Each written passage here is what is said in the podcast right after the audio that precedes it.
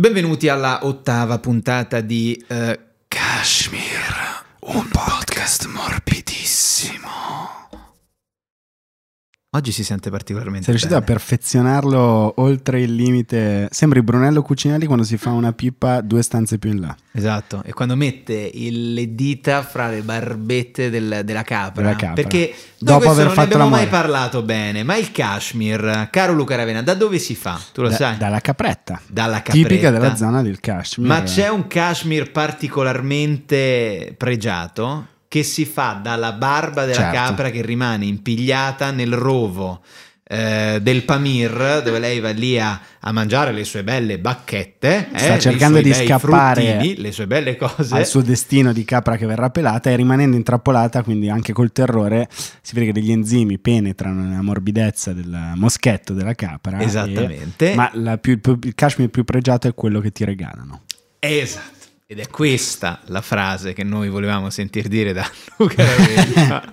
Proprio quest'oggi, ventisette gennaio, stiamo registrando il ventisette gennaio. Eh, una... Io ho eh. un ricordo di questa sì. giornata. Eh, un anno fa ero a Ragusa, in piazza, a Ragusa sì. Ibla, a mangiare sì. delle ottime scacce. Bello. Ed è stata la prima, ero in tour al, nel grande sud Italia, ed è stata il primo giorno, la prima volta in cui ho parlato del famoso Covid, ah, non so se in cui la parola Covid è uscita dalla tua bocca insieme sì. a un droplet. Esatto, mangiando una scaccia al pomodoro, cipolla e altre cose straordinarie della Grande Sicilia, ho detto: ma che ma che sono questi? Manco il raffreddore, cioè, sono capaci di copiare.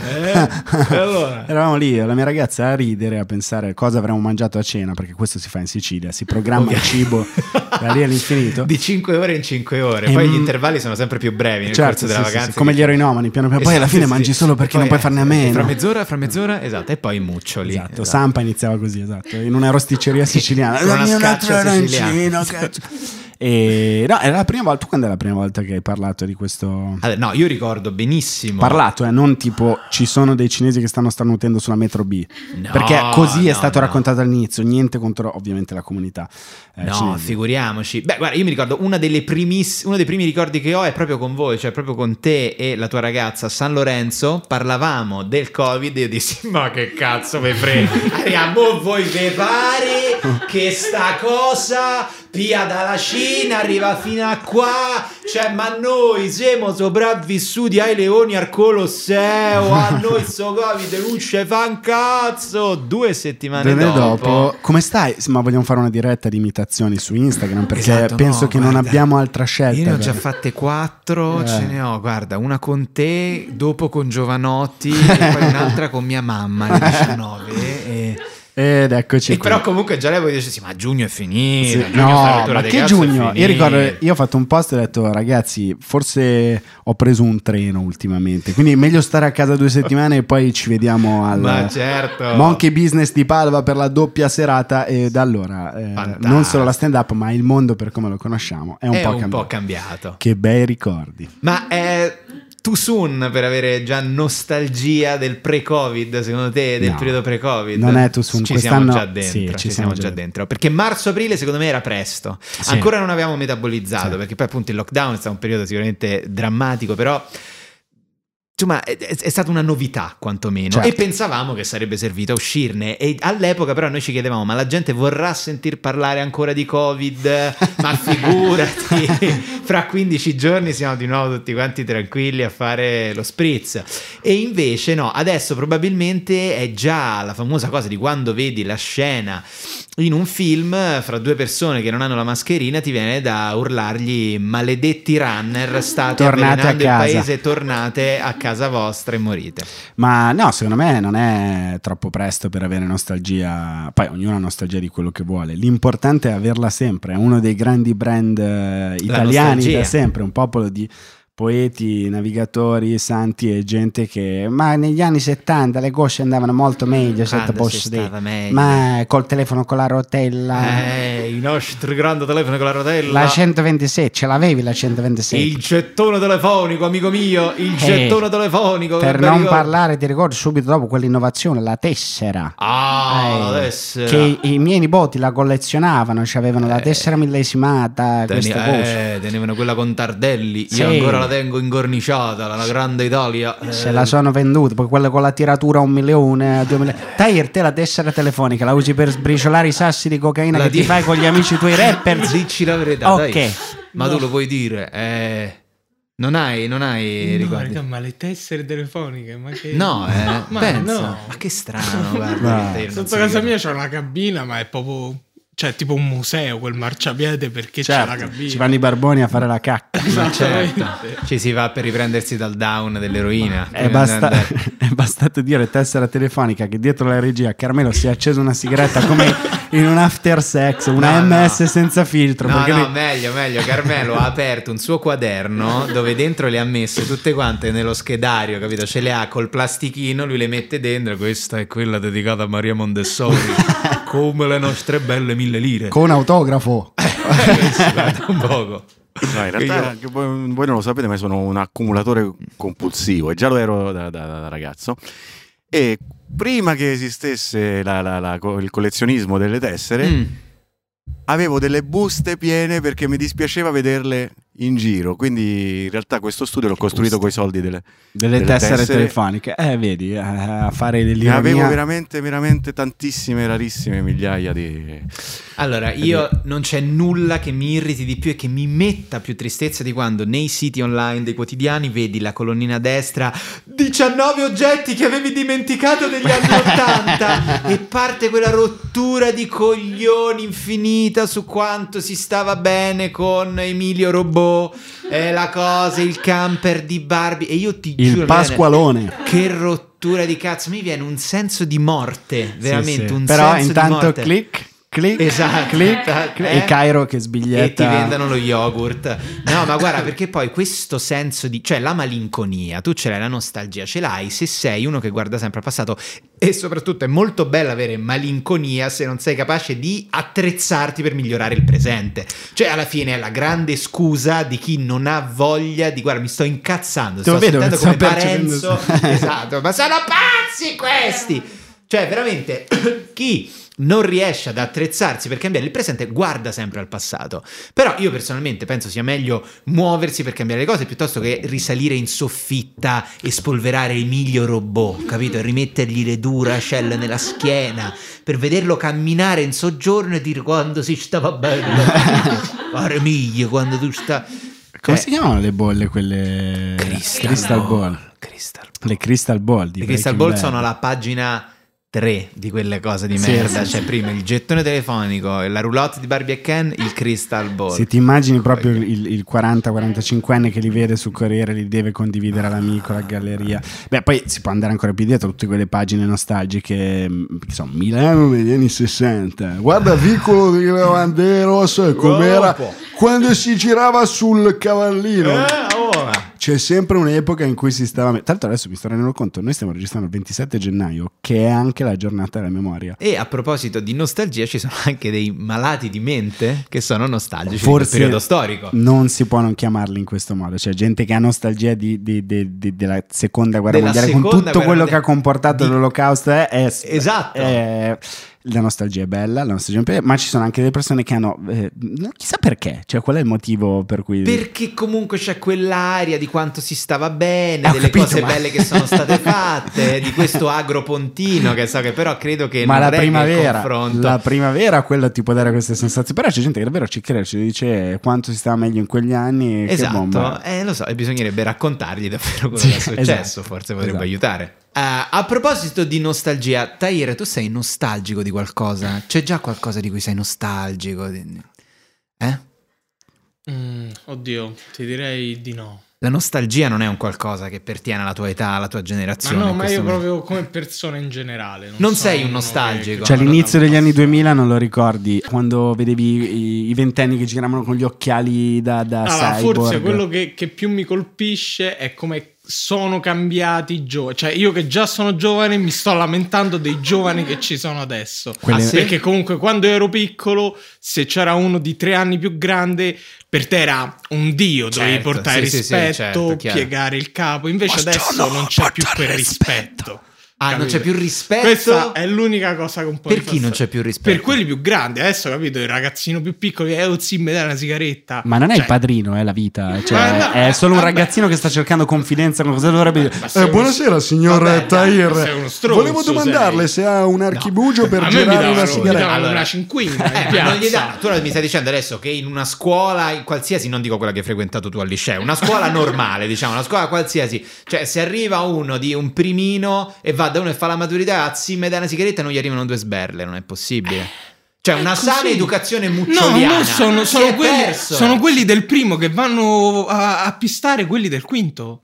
Cioè, non c'è eh. più. Eh, eh, vedi, vedi la reazione. Che mondo viviamo? Eh, vedi, dove andremo a finire? Ma Ora perché? Funziona. Ma che dinamica ma è? Che, so che bullismo? Cioè, gli vanno a chiedere la, la prima declinazione in greco. Ah, non te la ricordi? no, no, non così. Non c'è però, non c'è più quel fascino de, della persona grande che c'era un tempo. Tu, io Senza. so, se fossimo nel ventennio, io so da che parte saresti stato, caro Tahir. È vero. Con una certa affascinazione no. per dei tempi che non ci sono più. No, sono molto d'accordo con te, la cosa delle, della galleria, della nostalgia. La co- cioè, tutti abbiamo nostalgia. Quella è la cosa, adesso, ok, quella è la cosa di cui tu hai l'unica vera nostalgia che hai del l'unica tuo passato. L'unica vera nostalgia che ho. Allora, io ci sono tre cose, ci sono... Tre cose che mi fanno venire voglia di piangere in un cuscino quando le vedo. E sono quando nella casa in montagna a Terminillo trovo delle foto di noi che sciamo, io e i miei fratelli, negli anni novanta, e io tipo indosso una tuta da una roba quasi da... una roba a metà fra una drag queen e Renato Zero, e però gli occhiali di Dexter Holland degli Offspring, sai quegli occhiali anni novanta, e a me quella roba lì mi uccide perché è proprio una cosa che viene da un'altra epoca, proprio da, da, da, da un altro pianeta. Poi direi eh, rileggere i Topolino del novantaquattro, bellissimo. Bellissimo. Beh, quando ritrovi il Topolino, le pubblicità vecchio, soprattutto, beh. Liquidator cinquecento e sei un vero gallo. Cioè. Ah, mamma, ripartami indietro. Esatto. Cioè, quella voglio stare fra le tue braccia. Esatto. Quella roba lì ti fa venire voglia di veramente... Anche poi io mi ricordo c'erano delle, delle rubriche su Topolino tipo uh, le tre espressioni più in voga questa settimana, perché poi era settimanale, e tipo non so, all'epoca non so, super giusto, c'era il pollice che faceva così, e invece che bomba c'era il pollice che faceva così. Cioè che bomba quella settimana era proprio diventata molto un'espressione da sfigati. Quindi ah, okay. Pensare che ci fosse, capito, cioè l'editoria stesso un po' il mondo parlando ai bambini in quel modo. Ma scusa, la cosa dei look su Topolino che c'era sempre, qual tipo era? Veniva descritto un look ogni settimana che era uh-huh. se era bello o no. Io una cosa che mi è rimasta impressa era di quello che ah, avrei chiamato un tamarro, cioè un ragazzo con la canotta, con gli occhiali da sole, c'era scritto li tiene sempre in testa per pararsi il cervello dalle idee. Mi era sembrata una battuta brillantissima. Pubblicità progresso. Secondo me all'elementare mi sarò riciclato cinquecentomila volte. Ehi, ma gli occhiali da sole sono la tua insegnante. Scusi. E poi eh, quando vedi tipo i video registrati a Mamiani, primi anni novanta, in cui vedi parlare, no, perché vedi parlare, questi sono tutti vestiti come Kurt Cobain, però davvero, cioè eh. semplicemente non è, c'è la maglietta di Nirvana, era perché era uscito quell'anno il disco, tutti quanti camicioni di flanella, e li vedi parlare comunque tutti quanti, cioè, e noi riteniamo che comunque c'è bisogno di un mondo migliore, che comunque quello che stiamo vivendo, se stiamo a vedere quello che sta succedendo in questo momento negli Stati Uniti d'America, e tutte quelle persone oggi sono tipo magistrati della Corte Costituzionale, giudici eccetera, è quel momento, eh, giornalisti della... e sono tutti quanti milionari, e hai un po' la sensazione che quella roba del mondo migliore un po' l'hanno messa nel dietro al barbecue nella terza casa, se tu apri un telo impermeabile c'è la cosa del mondo migliore, poi la richiudono e vanno a fare un bagno. Era quel momento del podcast in cui Edoardo Ferrario sente l'esigenza di parlare della sua frequentazione del liceo Terenzio Mamiani in pratica. E allora, e... vogliamo, e allora basta, diciamo fine anche ma alla no, nostalgia dei bei vecchi tempi, eh, ma sono allora, d'accordo, l'altro giorno ho visto ci diplomiamo tutti come Tahir all'istituto X Y Z di Cava dei Tirreni, eh, eh. all'istituto io pagherei con un assegno, esatto. E... No, l'altro giorno ho visto, a proposito di nostalgia delle manifestazioni, eh, si è tornati a scuola al liceo sì. Manzoni a Milano. C'era un ragazzo che parlava col megafono tremando, diceva, ma sei un piscuano. Allora quando avevo dodici anni vedevo quelli delle occupazioni e dicevo, minchia, tu sei il leader della forza politica del futuro. Incredibile. E invece non succede. E non era proprio così. Film invece che ti mettevano nostalgia, a me Mamma ho perso l'aereo, l'ho rivisto eh, ultimamente e non sono riuscito a staccare gli occhi un secondo da effettivamente eh, fotogrammi che conosco a memoria sì. e che hanno probabilmente settato anche il mio modo di scherzare nella vita. Mamma ho perso l'aereo, anche, lo sai che ti direi anche il mio, è la stessa cosa, perché poi hai quel... Eh, miei, ehi ragazzo, Babbo Natale non porta doni all'obitorio! Eh, l'uomo che spala fuori, però, quello anche forse è il mio film preferito. A rivederlo da, da adulto mi spiace per la madre, perché è vero, Mamma ha perso l'aereo è bellissimo, ma mettersi nei panni di una madre che dimentica il figlio eh, e se ne accorge a metà Madonna, dell'Atlantico sì. Anche poi la... no, allora c'ho i primi dieci minuti della Spada nella roccia. Certo.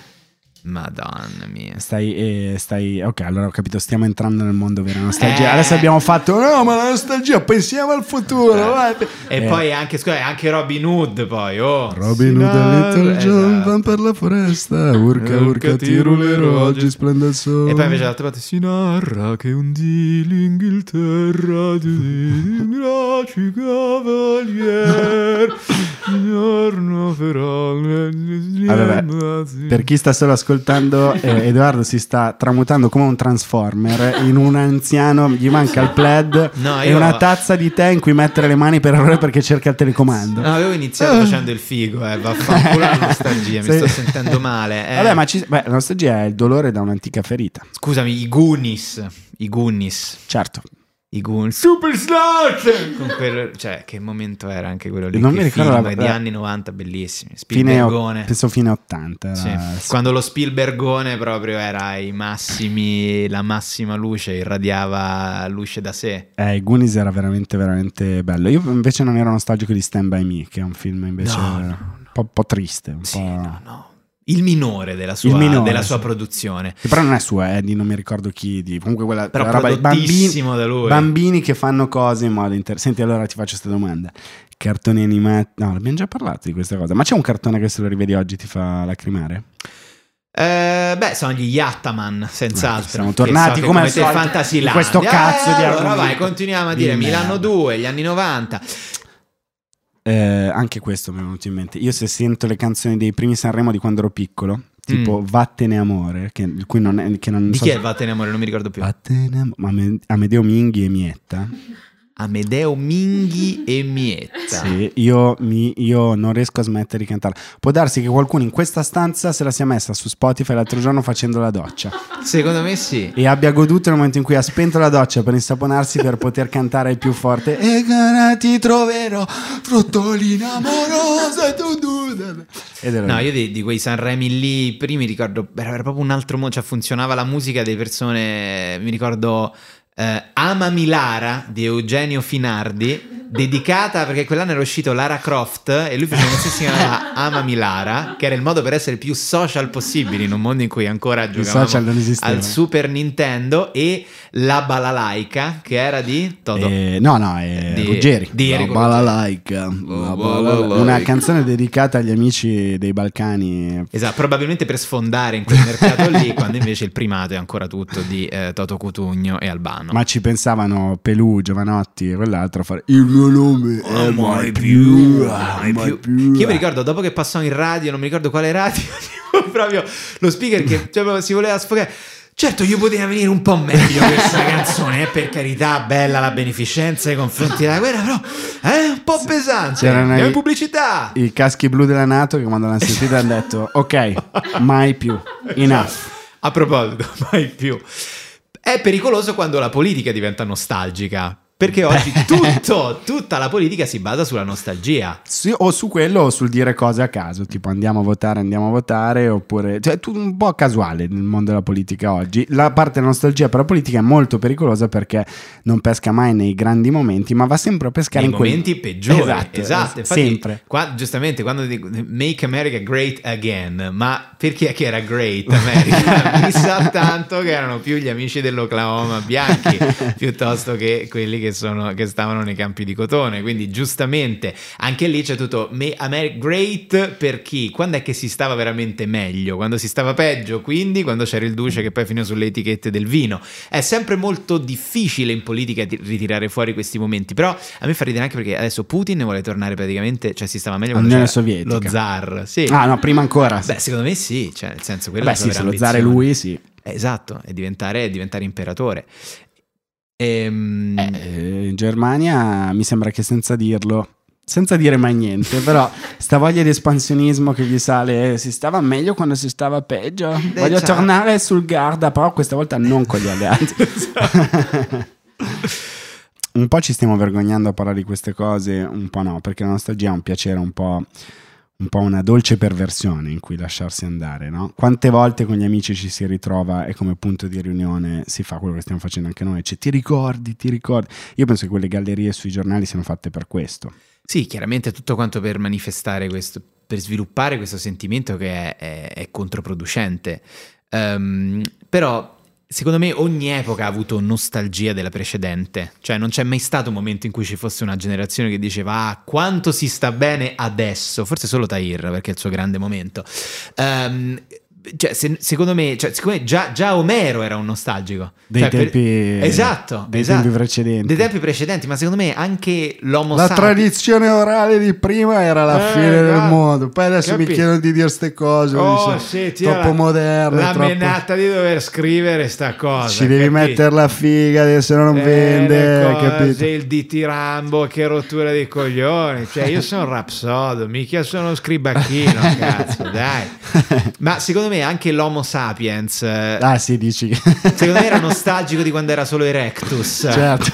Ma tu ti ricordi di quando era bello prima che si camminava su quattro zampe? E tutte le persone eh. che un po' così, diciamo, non proprio sharp hanno sempre questo accento. Ma tu, nostra... ma tu ti ricordi quando noi non eravamo capaci a scalfire le selci e farci la punta della lancia, che noi la facevamo tutta quando un poco tondo, che non è che ci stava questa cosa ma maniacale di fare questa punta della selce che tu la dovevi mettere. Eh, mangiavamo crudo, eh, non si ci stava fuoco, crudo, eh. non ci stava questo fuoco che a noi ci sta bruciando le mani, questo fuoco ci sta togliendo l'aria per respirare.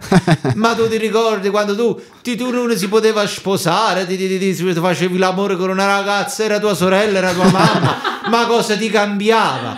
Questo meccanismo folle di questo discorso, di questo ingestio, di questo ingestum, come lo chiamano adesso questi americani. Ma io la trovo una cosa vergognosa, veramente. Eh, ci stai, però beh, purtroppo è così che l'hai persi questi sette figli nelle ultime... Eh, diciamo. No, capito! Ma tu io... che c'hai quindici anni tra l'altro, che sei una persona così ma moderna. io tengo degli istinti, io tengo degli istinti, io sono sempre stato un sanguigno.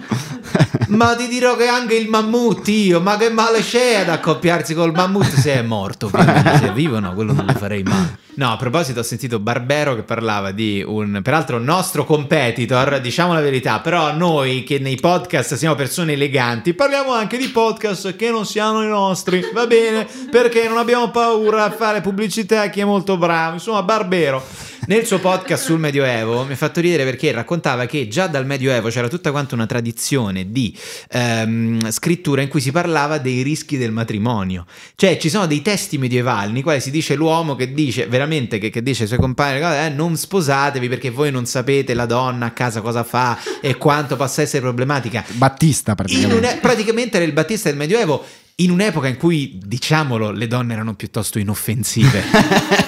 Mi Beh, sento no, di da, dire no. che nel Medioevo no, se no. non eri in grado di gestire tua moglie nel Medioevo, secondo me no, sei no. tu che avevi qualche problema. Secondo me, guarda che quelle lì andavano tenute bene con la cinghia stretta perché ne combinavano di tutti i colori. Ma nel Medioevo, ma come fai a lamentarti del matrimonio, cazzo, del Medioevo? Cioè, con tutti i di- cioè, c'era un'epoca in cui veramente c'era uno squilibrio di diritti, era quella, cioè, ma che cosa ci voleva? Eppure anche all'epoca se si parlava in questo modo, per dire che cosa? Giovenale, il poeta latino. Alice, pure. ah Giovenale già all'epoca. Giovenale già era super misogino, c'era cioè, ste femmine. Queste anche. Femmine quante ce ne fanno passare, eh? Ma quanto ci piacciono però, perché alla fine è tutto qui. Eh guarda che sono dolcemente complicate queste ragazze qui. Beh sì sì, nel Medioevo in effetti, eh, però magari loro appunto le donne sentivano il piacere di, no, avere dodici anni, sette figli e... Ma certo. Ma sì, cioè beh, in Midnight in Paris Woody Allen racconta benissimo questo senso per la nostalgia di un'epoca passata, di un'epoca passata che c'è sempre qualcuno che avrà. Tu in che epoca avresti voluto vivere? Io avrei voluto vivere credo negli anni sessanta, dai, diciamo la verità, Edoardo perché Ferrer. Comunque era no, solo perché non mi sarei dovuto mai tagliare i capelli, perché altro per quello che sarebbe stato molto più semplice, avrebbe detto, ma tu che sei un capellone, eh? Esattamente. E al numero uno di Bandiera Gialla quest'oggi c'è Edoardo Ferrario con il ballo della Balduina. Il ballo della Balduina. Piazza Giovenale, poi va piano e Monteciocci. E, e scendi forte sulla tua lambretta. Esatto. Edoardo, hai... hai... tu in copertina tipo che fai lo sponsor del, del Cinar. Esatto. Cinar, l'aperitivo che non berrei. E tu hai particolari... Sì, ti periodi. Rispondo come rispondono le nostre eccellenze italiane. Come Miss Italia avrei voluto avere vent'anni negli anni quaranta. Che più, che, guarda. No, guarda, io però qui veramente io la voglio giustificare, perché uno può dire una cazzata nella vita. Ma no? Può dirla così grossa. Sì, per ma la tensione, vabbè, sì. Era tesa, era tesa. Ma guarda, ti giuro, se lei avesse detto... Ah, sarebbe stato meno imbarazzante per la sua... Cioè, tu immagina il padre felice, questa ha vinto Miss Italia, era una ragazza bellissima, ma cazzo, è una carriera che si apre. Di qua di là, in che anni avresti voluto avere? venti anni nel quarantuno. Eh? Come? Ma l'ha detto... Ma è scema? Eh, non lo so, alza il volume che sto parlando con mia sorella. Non so se è toscana, sto parlando con mia sorella. Ma tu... Perché? Ma è una merda nostra figlia, è un imbecille, non capisci niente. Vabbè, ma lei lì era tesa. Guarda che ci sono storie di miss che dicono puttanate. Tu ti ricordi Miss South Carolina in America? Quella che chiesero, allora, secondo lei ci sono... cosa andrebbe fatto per la guerra in Afghanistan? Questa stava per diventare Miss, era, concorreva per Miss America. E lei iniziò a dire una frase che non aveva senso. Uh, I think that the United States of America should be like, uh, because of such as uh, states like Afghanistan and such as Iraq and such as the United States and such as Bush and, and such as the, the things and that, that is it, that's the thing it is. Vabbè, lei, ma me poverina, l'aspetto, dai, dai, dai. Ma è finita, lei vittima di comunque questi leoni da tastiera, i quali si sono lanciati sulla Miss South Carolina e poi hanno fatto pure dopo un'intervista e hanno detto sì, però ma scusa, ma che cazzo hai detto? Lei, I was so excited. Vabbè, magari ci sarà qualche programma che eh, sulla Rai, o così come c'è stato il collegio, adesso c'è quello sulla cos'è che fanno la, tipo, la caserma, la caserma. Magari faranno, avranno anche questa idea che si, magari proporranno un programma Roma millenovecentotrentotto sì, e sì, sì, faranno sì. Delle idee del genere, che ne so, amore per la nostalgia, per vedere come si viveva. Ma lo so, ma le cazzate si dicono.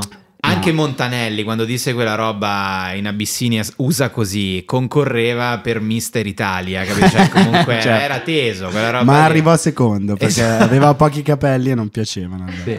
E no, ma quindi negli anni sessanta avresti voluto... Che lavoro avresti voluto fare? Poi così... Negli anni sessanta mm-hmm. io avrei voluto essere quelli che testavano le apparecchiature elettroniche, in particolare i sintetizzatori. Cioè io ho visto, c'è un documentario che si trova su YouTube... fatto in un'azienda nelle Marche che produceva sintetizzatori e tu vedi, praticamente chiamavano i capelloni a testare i sintetizzatori. Cioè tu immagini che c'era questa azienda che, della quale non ricordo il la nome Farfisa. Che, la Farfisa, perfetto, che peraltro è di un paese in cui vicino nelle Marche, no? Dove, perché dove, da dove qui è vengo nata io? Dove è nata? Ci pare che parlo, sono marchigiano. No, però c'è questo paese dove c'era questa azienda, produceva sintetizzatori e il documentario Rai ricorda, ed eccoli, questi ragazzi sono dei mod. Loro amano la musica beat, il rock scatenato. Stanno provando dei nuovi strumenti musicali. Ma tu dici Castelfidardo, dove si fanno le fisarmoniche. Esatto, dove si fanno le fisarmoniche. E, c'era, e poi lo intervistavano. E allora, tu cosa stai facendo? Oh, sto provando questo, questo strumento e devo dire che il suono, il suono, beh, il suono mi piace, è proprio un bel suono. E io avrei voluto essere quella persona lì. Cioè un'epoca nella quale ti bastava essere un capellone per essere chiamato da un'azienda e testare i nuovi prodotti tecnologici. No, io Milano, forse Milano anni ottanta a questo punto, per vedere se, era ver- se ne valeva così tanto la pena. Se c'era visto così tanto da bere. Ne pagheremo eh? per sempre le conseguenze. Es- a quel punto avere a lavorare a Publitalia nel millenovecentottantotto, ti dirò. perché secondo me la mattina quando arrivava Silvio ed era tutto in rampa di lancio, era tutta una gran illusione, doveva essere effettivamente una bomba. Quattro ore di intrattenimento con The Wolf of uh, Wall Street di Milano, a quel punto sì. Io vorrei fare prima o poi un documentario sull'epoca che stiamo vivendo, però girata in stile anni sessanta. Cioè, proprio come se fosse quei documentari dell'epoca, no? Cioè, pensare, questo ragazzo è un sound designer. Ha abbandonato la sua città in Lucania per andare nella capitale tedesca, a Berlino. E qui ha frequentato un corso per diventare un producer. E poi intervistano Tahir. Cioè, però, capito, Tahir comunque tutto anni sessanta, cioè con dietro comunque una lampada un po', capito, bombata. Fatto anni tipo Comizi d'amore con, esatto, eh, con esatto. Pasolini che va a intervistare te. Ma tu, tu, tu cosa pensi de, della partita I V A? Cosa ne pensi? Ma, allora, ma io ho la partita I V A da quando ho diciassette anni, quindi a te, caro Erpasola, te, te me puoi spicciare a casa, al massimo me puoi far portinaro, sì, però te stai con le mani ferme quando arrivano gli amici miei che sono allora, giovani. Adesso ce me ne vado. Cambia, cambiamo strada. No, ma capito, proprio pensare anche a questa ragazza è una sex columnist. E il suo lavoro è criticare le persone che su Facebook lanciano eh, commenti piccanti alle foto di Cristina Chiabotto. Capito? Pensare di rivalutare una serie di mestieri con ah, boh, cioè, io ho iniziato a ragionare. Però hai visto la proprietà del linguaggio in quei documentari degli italiani in generale, quant'era sì, certo. diversa dalla mia, che non ho parole per definirla? Beh, io sì, si, si parlava benissimo, le persone non erano abituate a essere inquadrate e poi c'era comunque una, una serie di pregiudizi spaventosi, proprio in Comizi d'amore. Eh, a un certo punto Pasolini va a Milano e chiede a una, a una donna, allora lei per esempio nelle sue esperienze di donna, lei c'è qualcuno che per strada le grida qualcosa, le dicono mai delle cose, e che fa, beh, devo dire la verità, io quando mi capita di camminare in strada e ricevo un complimento, una frase sgarbata, beh, è sempre un meridionale a dirmelo. Beh, è eh... incredibile quella frase, io caschi dalla sedia, dici porca puttana. Eh, guarda, io non più tardi di un anno fa mi è capitato di trovarmi in un ristorante dove ho sentito a una signora a un altro tavolo dire, boh, è capitato a tutti di essere violentati, a tutte, e a me invece mai neanche una molestia sull'autobus. Questo per dire che i tempi non cambiano mai. Poi non ha fatto riferimenti regionali. Esatto. Però le mie orecchie le hanno sentite queste parole, per dire che la deficienza non ha epoca. Oh, invece a proposito, io ho una domanda per Tahir. Ho letto da qualche parte il seguente titolo di un articolo: nel mondo della trap c'è già nostalgia del duemilasedici. Mi puoi spiegare cosa vuol dire questa? Allora, che Tahir, purtroppo, ecco, questa forse è l'unica cosa in cui io sono nostalgico, in sì, effetti, del sì, duemilasedici. Senti la voce come si è rotta. Eh, no, no, senti, infatti si è abbassata. Io sono nostalgico. Eh, mi sta scendendo una lacrimuccia, perché sì. comunque, visto che il rap è un... un genere che si evolve molto velocemente, sì. tante volte si perde anche velocemente. No, un... no, no, no, mai. no, è sempre dritto per la sua... E il duemilasedici è stato l'anno più grande, l'anno culto per la trap, ah, l'anno sì? dove è esplosa sia in America che mm-hmm. in Italia. Mm-hmm. Dove sono... Ora lo so che nel pubblico ci sono tutta gente che si ascolta tutt'altro, ma tanto anche l'indie è nata nel duemilasedici, quindi ora questa eh no è... no allora ascolta, sento puzza di Flame, era, no, lì, sento puzza cal- di provocazione, ma poi il rap liberato, è un ge- quando sono nati, quando ma, sono esplosi, ma, ma tu un, forse cioè non tutti. È un genere, l'indie è diventato poi un genere, ma è nato perché ci si autoproduceva le cose, sì, con piccole, ma tanto ora indie è un genere che allora tu... ma poi scusami, era invece la calda estate del duemilanove, in realtà era quella che viene ricordata nell'indie in Italia, eh, esatto. in America nel duemilauno, già nel, no, esatto. Ragazzi, io l'indie, io l'indie parlo dell'indie che vende, non so voi quale, quale dite. Ah, perché se, no, se non fa bling bling, se non, se non fa frush frush, non esiste, non è nel radar di Tahir. È stato un anno incredibile per la musica, soprattutto per la musica trap in Italia. Ricordiamo esponenti come Dark Polo Gang, Sfera Ebbasta, Izzy, Tedua, che hanno fatto la storia. E probabilmente sono passati cinque anni, hanno fatto la storia, hanno fatto già la storia, è già storia, è e già probabilmente a tutti quelli che hanno anche meno di venti anni, dai sedici ai venticinque, e tu gli dici duemilasedici, a tutti scenderà una lacrimuccia, scendere la lacrimuccia, allora, le, vedi, l'abbiamo le, trovata una cosa, le stesse lacrime che sono scese anche a noi, perché mi sa che anche tu l'hai visto il documentario sulla Dark Polo Gang. su, l'ho visto, l'ho Netflix. visto, come no, come e, no l'ho visto. Eh, Maria Rosa Mancuso sul Foglio ha detto sì. non sapevo che il nulla potesse durare così tanto. Non l'ha mai detto, ma se l'avesse fatto... Però vedi, perché non l'hanno fatto nel duemilasedici. La, esatto, hanno sbagliato. Se l'avessero fatto nel duemilasedici era Oscar. Sarebbe stato Oscar. Hanno detto la stessa cosa di Apocalypse Now, vedi, è uscito nel settantanove o settantotto. Se fosse uscito quando già se ne parlava. Ma e invece scusami, Carmelo, per cosa, per cosa hai nostalgia davvero nel tuo cuore? Usciamo fuori dalla musica, quindi e sì. La vera nostalgia quotidiana che ho è ogni volta che ordino una pizza cerco il forno a legna diverso, perché il mio ricordo del forno a legna della mia gioventù era un forno a legna che bruciava tutto quello che capitava, da, dai mobili della nonna alle cassette con i chiodini, e quel gusto di fuoco non lo trovo più da nessuna parte. Cioè tu oggi quando ordini una diavola ci metti un Billy dell'Ikea dentro, se no non, non ha quel sapore di... Mi ci può grattugiare sopra la zampa di un tavolo, perché io non mi ritrovo proprio in questo gusto, no, le pazienza. Allora la diavola scheggiata, perché la diavola compensato, eccolo esatto. Qua Carmelo, sempre tu sei invece... Allora qua abbiamo la bufala con il lac, mi dispiace, eccola, esatto. Beh, ci sono state un po' di inchieste perché c'erano dei pizzaioli mattacchioni in una certa regione d'Italia che... dove si barava un po' sulla legna che mettevano nel, nel forno a legna. Guarda, eh? le molecole che si creano con la combustione sono, sono un ottime. Numero infinito, no? Non sono le potrai mai ricreare. Sono quelle proprio che danno eh, quel ma, sapore ma, straordinario. A parte la reazione di Maillard che adesso va di moda. Quella reazione?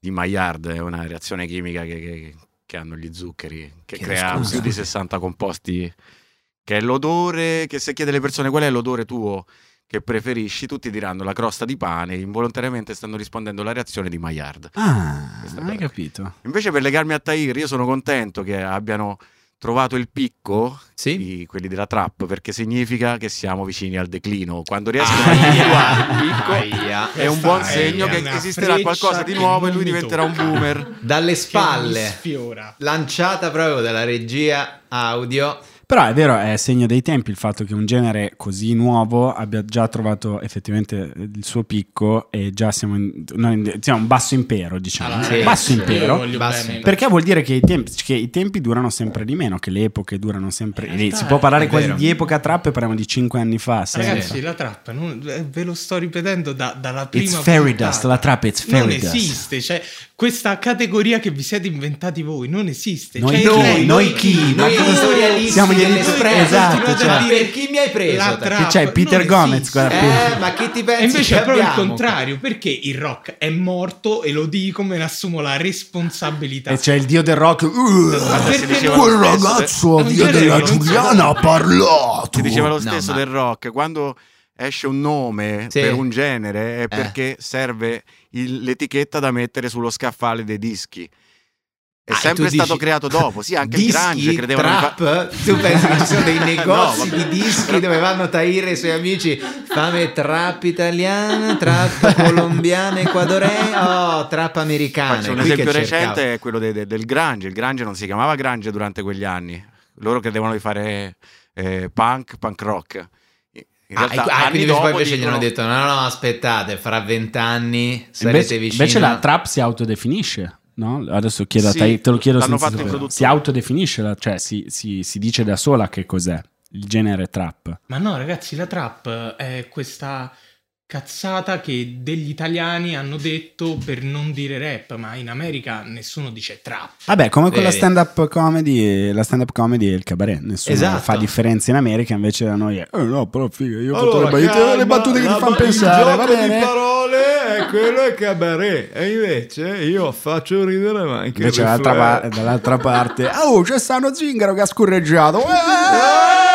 dodicimila euro in nero. Sì. Tahir, quanti dei rapper che adoravi nel duemilasedici sono morti? Sono morti. Scusa, avevo capito come l'hai chiesto. Quanti allora, già oggi sono morti? Pochi. Non che adoravo nel duemilasedici, ma anche dopo, oggi ne sono morti almeno tre. Cioè, oggi?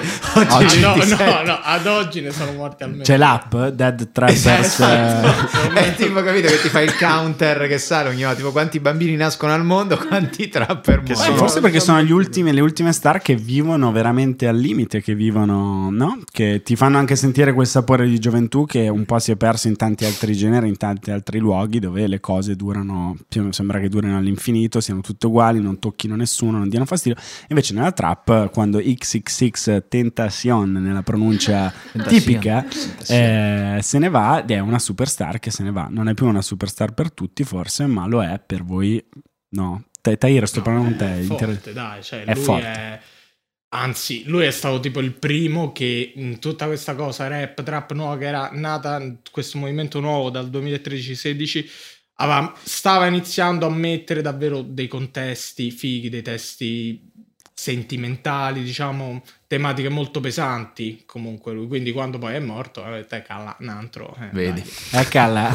Hanno detto proprio così. Come cioè. La celebre battuta di Francesco De Carlo di quando a Papa Giovanni Paolo secondo venne, la, insomma, quando è stato male definitivamente, quello cosa ha detto il Papa, è calla. È calla. E tutti quanti i cardinali, ecco. Però attenzione, io non voglio difendere questi che sono morti, eh, perché ma comunque no, se muori... Ma noi diciamo no alla droga in questo se podcast, muori a no alla violenza. Perché ti sparano undici colpi in petto vuol dire che forse eri uno stronzo, qualcosina avevi. Però tre morti, questo, qualcosa tre di morti sono la metà dei pazienti di Nostradamus a vite al limite, eh.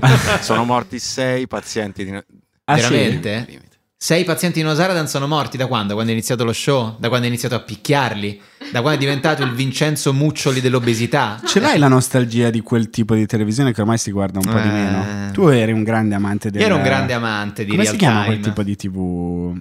Eh, Pattumiera pat... Mer... sì. Sfogo psicologico Sfo... su persone sì, che stanno sì, male sì, donne che mangiano le patatine, guardano quelle cose e col godono... gelato sì, sì, sì, sì. Eh. Nessuno ha mai pensato di girare donne che mangiano schifezze esatto, mentre guardano, sì, mentre guardano quella persone merda. Con problemi fisici che non doppiate in modo comico. Nessuno, eh, real time ti è venuto, senti quest'idea, non è male. Fidanzate che guardano divorando Häagen-Dazs delle persone che se divorano Häagen-Dazs muoiono insultate da un nano armeno con uno stetosco- stetoscopio d'oro. Questo è, era il duemilasedici tra l'altro, era l'anno era appena pochi anni fa, esatto, esatto. Uh, no, non ho, non ho tanta nostalgia di quel genere di televisione, che comunque è una televisione molto più pura di quello che c'è adesso. Certo. Perché alla fine quell'epoca lì, vedere Vite al Limite, quelle robe, cioè comunque era ancora una cosa normale. A parte che la continuano a fare, però adesso è molto più sporca. Poi adesso si sono inventati che per forza ci deve essere mh, la versione italiana. E la versione italiana di Vite al Limite? Eh, sai qual è il problema? È che quando c'è il filtro americano... tu la avevi sempre come una cosa che è lontana, lontana da te, certo. eh, quando invece poi però vanno in quelle province un po' piccanti e tu vedi la signora che veramente si è fatta del male, però non mangiando i marshmallow messi, capito, nel, nel, nel, no, nel no. fuoco, i grassi, ma mangiando i mulignana parmigiana. È do- lì che il dottor Nosara, come si chiama? Nosara, Nosara. Nosara sì, ma lì, lì si perde la dimensione comica della faccenda, eh, sì. Cioè lì veramente non c'è un cazzo da ridere. È un dietologo milanese. Che sì, dice... sì, sì. Vabbè, signora, io... lei di dov'è? Ah, Comuni Vesuviani, che bello. Senta, allora, guardi signora, lei mi è un attimo, perché poi è ironico, in Italia non è che dici le cose in no, faccia, mai, no. Lei mai, è una mai, cicciona mai. Del cazzo. Quindi... se continua così morirà. Non l'ho mai sentito dire. No, qui allora adesso cerchiamo di fare qualcosa perché lei mi è un po' abbondantina, se no. Ma io sono anche trecento chili. Oh! Mi sono arenata nel porto. Però lì bisognerebbe vedere anche i medici romani, invece il cinismo dei medici romani subito dopo quando escono dalla stanza e fanno oh, mi è arrivata una che veramente era grande come la campana del vetro.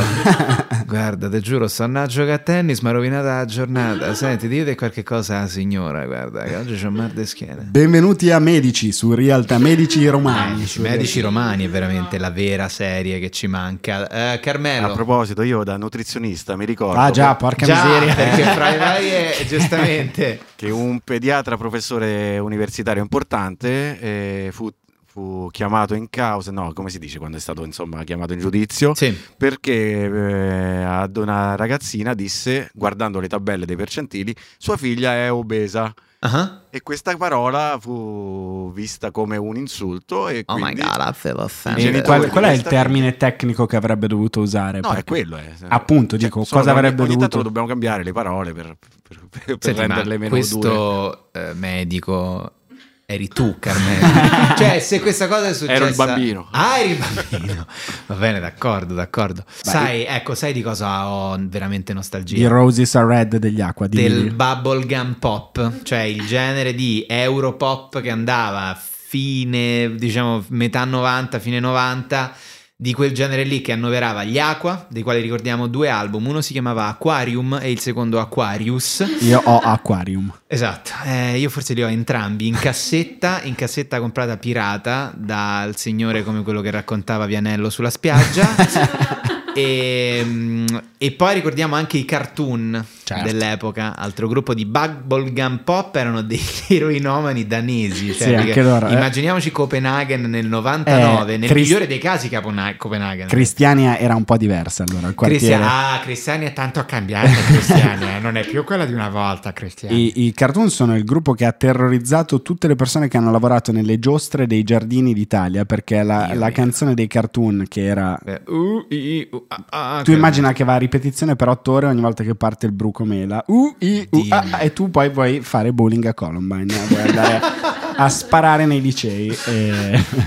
ecco, di quello, di quello davvero nostalgia, di quello sì, e, ma in questa puntata sulla nostalgia dovremmo... Ah, aspetta, una cosa fondamentale sulla nostalgia: la tua Roma. Hai nostalgia di Roma come era? Tanto alla fine finiremo a parlare del Mamiani fra poco, ne sono sicuro, ma la tua Roma? Sì, beh, io sì, beh, sì. Cioè, ho nostalgia della mia Roma perché la Roma volta. Nei primi duemila era il posto più figo del mondo. Cioè, non c'era un posto più bello di, di Roma nei primi duemila. Era una città in cui veramente sì, sì, sì. C'era tutto, c'era tantissimo fervore culturale, c'erano luoghi di intrattenimento, c'erano concerti, c'era... Era tutto bellissimo, è veramente un'epoca della quale abbiamo, penso ciascun romano abbia tanta, tanta nostalgia. Questo sì, mi scende una lacrimuccia quasi a parlarne. Eh. Sarebbe bello parlarne con qualcuno che magari non sono io, che ho nostalgia della Milano sì, anni ottanta, però... No, sarebbe bello parlarne con Walter Veltroni, ovviamente, della Roma dell'epoca, visto sarebbe che era il mio sindaco. Certo, eh? Sarebbe bellissimo parlare con Walter Veltroni di quegli anni. Di quegli anni meravigliosi che io ricordo come anni di eh, straordinario incremento per la mia città, ma anche un po' per eh, tutta l'Italia, senz'altro. Questa era la mia migliore imitazione. Esatto. Imitazione orrenda, eh, diciamo, sì. Ne ho sentite di molto migliori. Allora, non... Intanto forse è un po' esagerato questo giudizio, se posso esatto permettermi. Perché sì, avrà avuto salzati imitatori migliori Walter. Beh, Neri Marco Re. Sì, Neri Marco Re sicuramente, no, ne, ne ricordiamo molti. Vabbè, noi... non possiamo far finta di non avere il primo ospite esatto. di Cashmere Podcast. Grazie mille per, Grazie per essere qui. Eh, ci diamo del tu come si fa fra ex sindaci, giusto? Sì, sì. Sì, sì, dopo tanti anni di lavoro comune possiamo finalmente prenderci questa soddisfazione. Bene, noi allora Walter in questa puntata appunto stiamo parlando di nostalgia, di tutta la nostalgia che c'è per, per, per anni che abbiamo vissuto, che molto spesso non abbiamo vissuto, perché la nostra generazione riesce ad avere nostalgia anche di anni che noi non abbiamo mai vissuto. Eh, la specialità io... della casa, sì, è, ma quanto sarebbe qua... ah, noi cosa avremmo fatto negli che anni... bello. Quegli anni. Ah, se fossimo nati negli anni sessanta, se avessimo vissuto negli anni settanta. Allora, noi qui siamo esponenti di varie generazioni, noi abbiamo trentatré anni, il nostro regista video Carmelo non si può dire la sua età perché come la signora non le vuole dire. Tahir ne ha ventuno. Però allora noi la prima domanda che ti eh, vorremmo fare è proprio vera che eh, questo fatto che si stava tanto meglio negli anni settanta, negli anni sessanta, abbiamo sempre la sensazione che ci sia nostalgia per età che noi in primis non abbiamo vissuto, ma rispetto ai tempi che stiamo vivendo si parla sempre di un mondo dorato che però per quanto ci riguarda noi non pensiamo che eh, sia veramente la, che rappresenti la realtà di quel che poi è stato. Guarda, ci sono due nostalgie. Una nostalgia è quella personale, no? Sì. La, la tua nostalgia del, del Mamiani, la sua del Parini, sì. La nostalgia di quando si è ragazzi, quella è inevitabile ed è giusta. E invece quella che non è giusta è la nostalgia del tempo storico, ecco. Mm-hmm. Salvo che per gli anni sessanta, cioè i primi sì. anni sessanta sono anni dei quali è giusto avere nostalgia, okay, perché era come...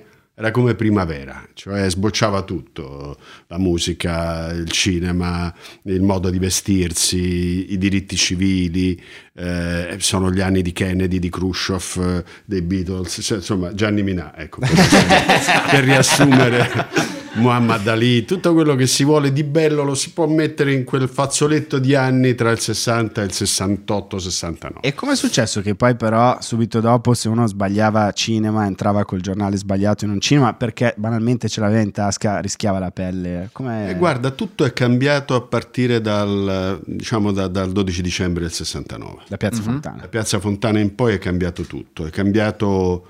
Dalla fine degli anni sessanta comincia un'altra storia, che è una storia che ha dentro di sé delle cose molto belle: la passione civile, la passione politica, la partecipazione, le battaglie condotte su tanti temi, soprattutto che riguardavano le libertà. Insomma, era un mondo in cui la libertà c'era poco, sia perché c'erano i regimi comunisti a est, sia perché c'erano tante dittature fasciste in giro per il mondo, e quindi c'erano dei muri da abbattere contro i quali era bello prendere la rincorsa e, e dare la spallata.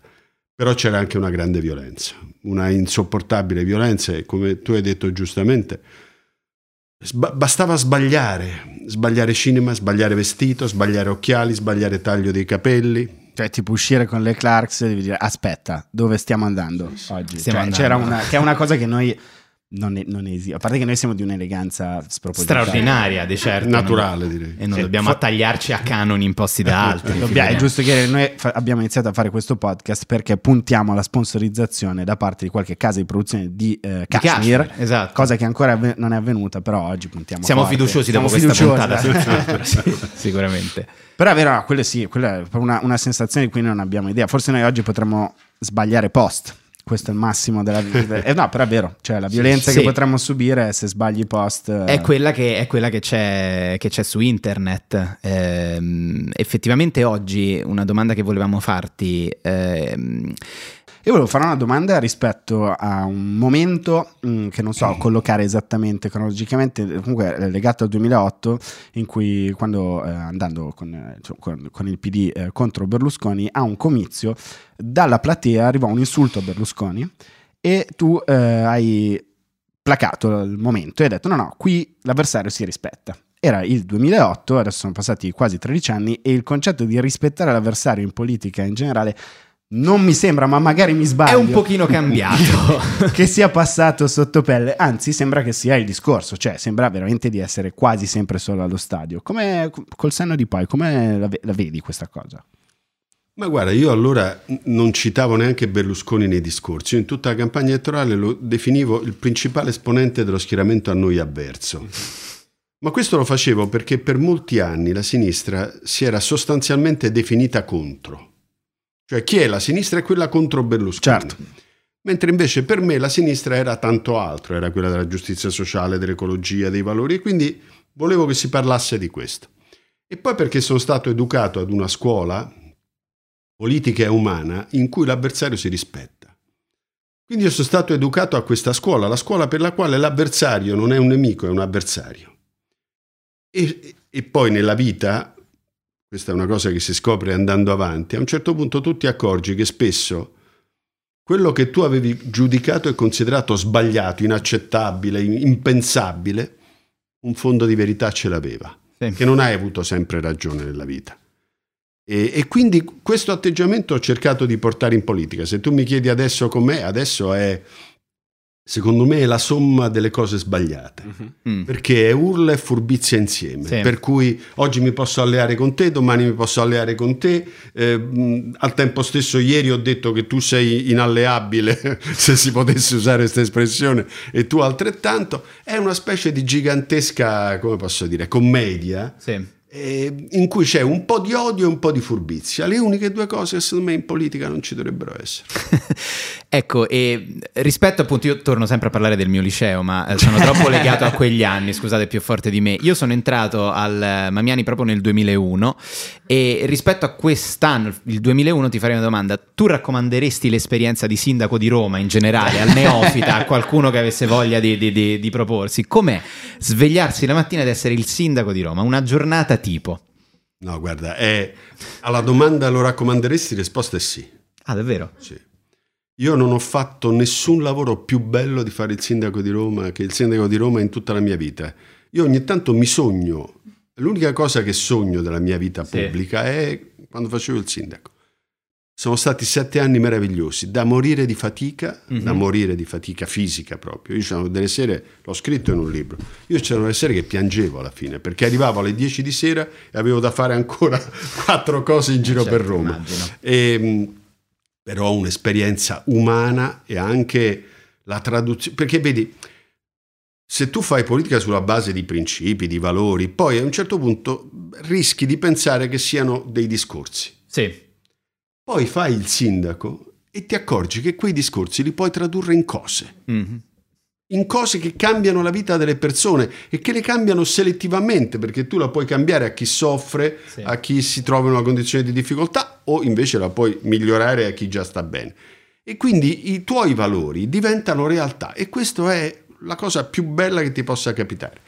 E poi, ehm, e, e poi essere il sindaco della tua città, che vuoi di più dalla vita? Cioè, io sinceramente. Non... E, e oggi capita per caso, che non so, guidando la macchina, prendo una buca, dice: mannaggia al, al, al me di ieri che non l'ho riempita. E, cioè, c'è molta più responsabilità, o come qualsiasi cittadino che vive la città dice: porca miseria, devo mandare con questa educazione, devo mandare una email al, all'ufficio del sindaco. Cioè, cioè comunque. No, io mi. Questa reazione ce l'avevo quando facevo il sindaco. Io ero un rompiballe.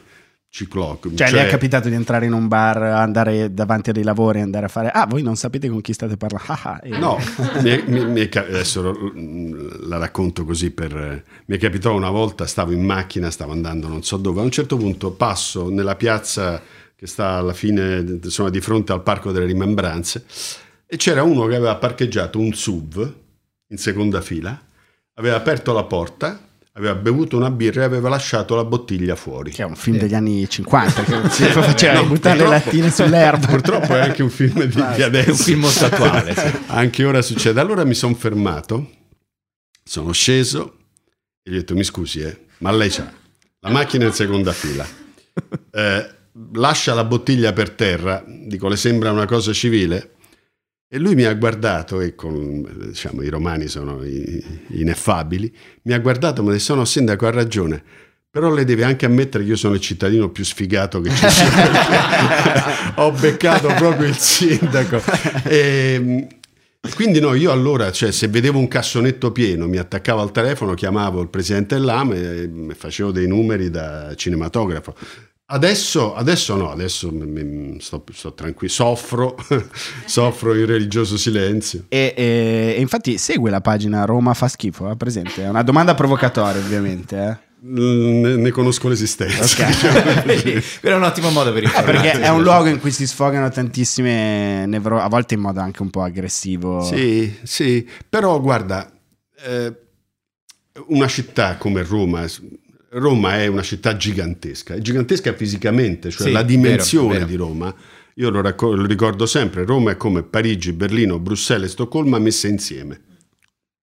È l'inizio sì. del suo libro Roma. Esatto. In termini di chilometri quadrati è una cosa, diciamo, inarrivabile, quindi non la governi solo a Campidoglio. E quindi certo. devi avere la pazienza di stare a ascoltare il comitato di quartiere, di andare in giro nelle, eh, nelle zone dove ci sono più problemi. E quindi, eh, diciamo, non è un one man show, ecco, non è un one man show. Certo. E rispetto a quello che dicevi prima, appunto, sul, su quanto i romani siano in grado di rispondere prontamente, io sostengo sempre che il miglior comico a Roma è sempre il tuo barista, il gommista, la persona che incontri per strada. Rispetto alla comicità, però, eh, questa è un'epoca particolare in cui è difficile fare satira per i comici, perché sembra che i politici abbiano iniziato ad utilizzare il linguaggio della comicità per risultare più... alla mano, più alla mano. Sta parlando con le persone. Esatto. E allora noi volevamo chiederti, da spettatore, tu preferisci la satira sui politici o la satira sugli elettori? Beh, no, quella sugli elettori adesso è molto più divertente, nel senso che è molto più difficile. Sì. Cioè, paradossalmente, per, per il lavoro che fate voi, eh, ironizzare sul pubblico sì. è, è più rischioso che ironizzare su Toninelli, adesso dico, faccio un esempio certo, per, qualsiasi e, e quindi su Toninelli o su chiunque altro, con tutto il rispetto, ma e quindi no, sicuramente sì. Però a proposito di quello che dicevi prima tu della comicità dei romani, mi è, mi è venuta in mente una cosa. Estate romana, sì. Nicolini, eh, una sera a Massenzio Eh, ciclo di proiezione dei film peplum, quelli cioè, sì, quindi Caligola, eh, Maciste, sì.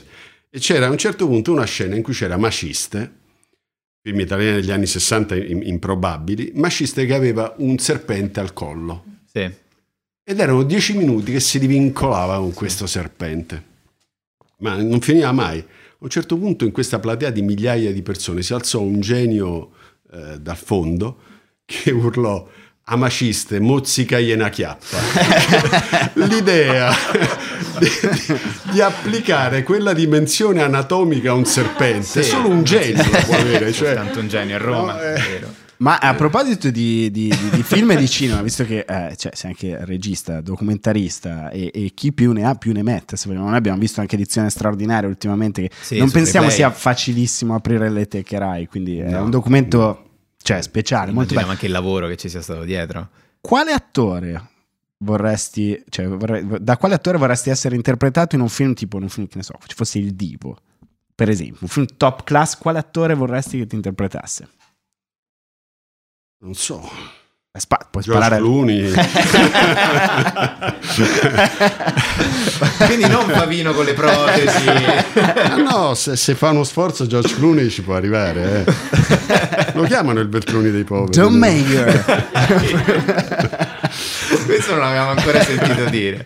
Ecco, no, ma a proposito di personalità eh, del genere a Roma, noi ricordiamo che nel allora è stato nel duemila duemilauno Luca, è stato il momento più, più alto di Roma. Beh, momento top perché... class, viene Martin Scorsese a, a girare Gangs of New York, Cinecittà si rianima, si gioca il derby Roma, Ro, Roma-Lazio, quello mi sa che era, era fine duemila, quindi forse c'era ancora Rutelli sindaco. Quale?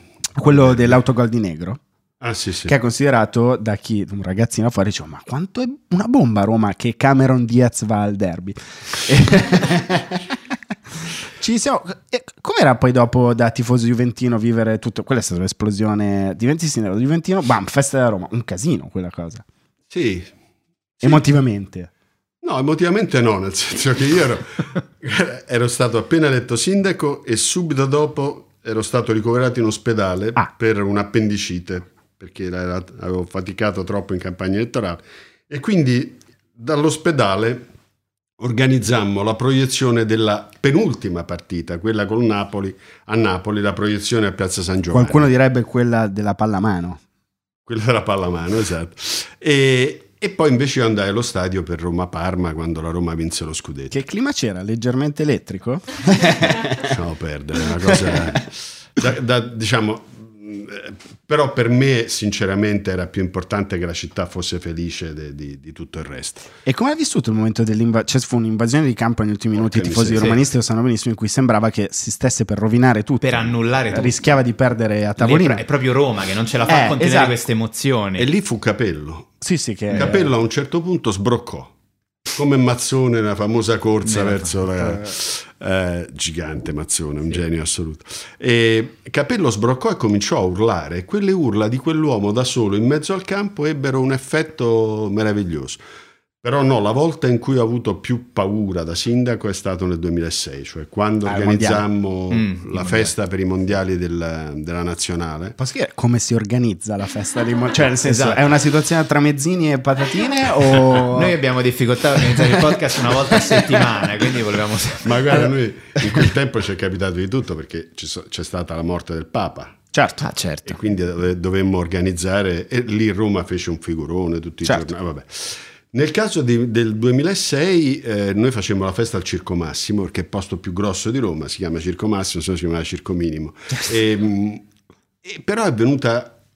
Gente anche da fuori, forse. C'era, esatto. c'era un po' di gente anche da fuori. Persino dai castelli. C'erano i più uno, diciamo. Esatto. Ed era una cosa veramente... Mh, cui se su, fosse successo qualcosa non so come ne saremmo usciti, però invece è andato, è andato tutto bene, come in quel periodo, incrociando le dita...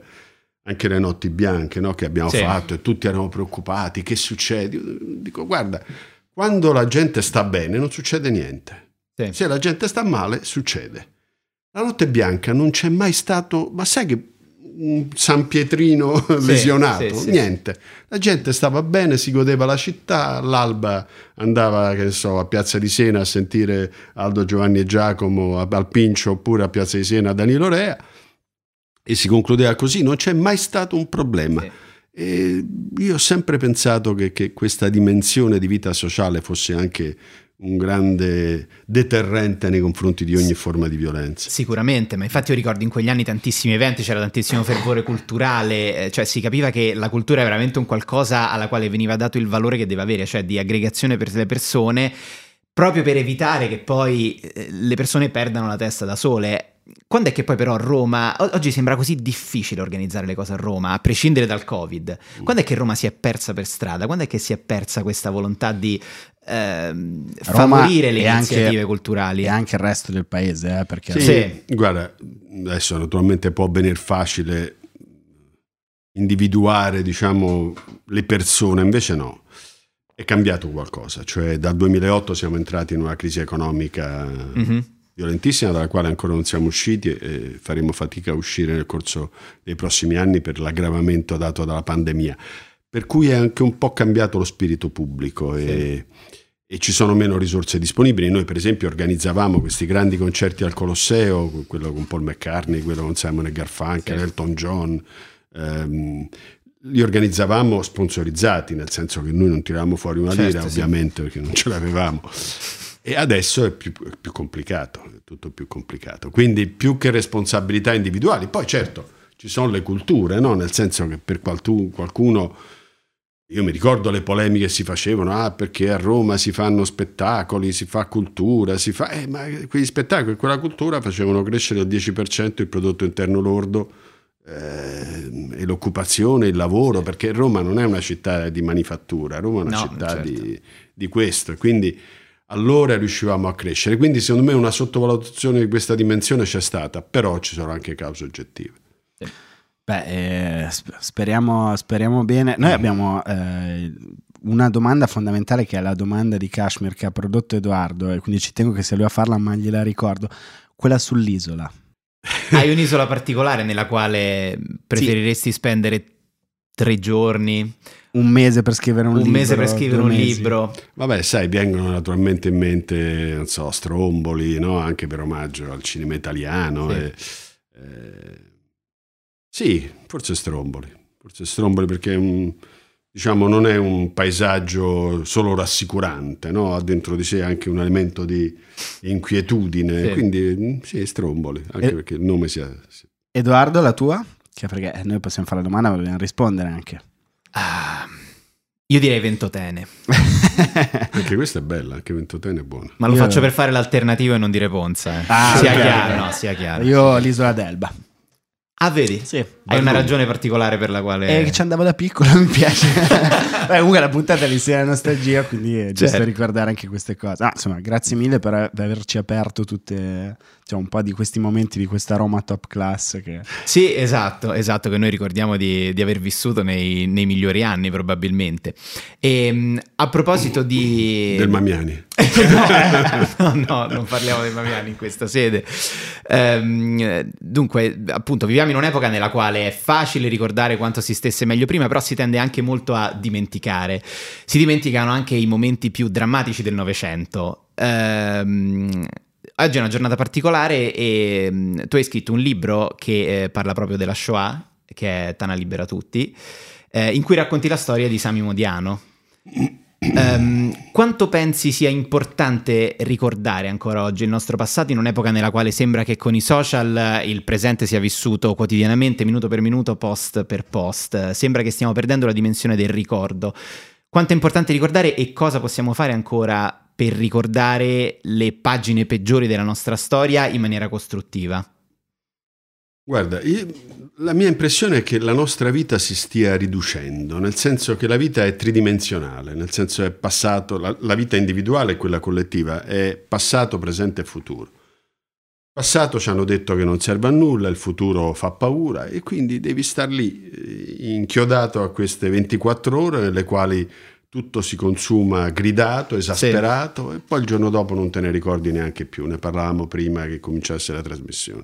Ci sono dei terremoti che durano ventiquattro ore, o forse anche meno.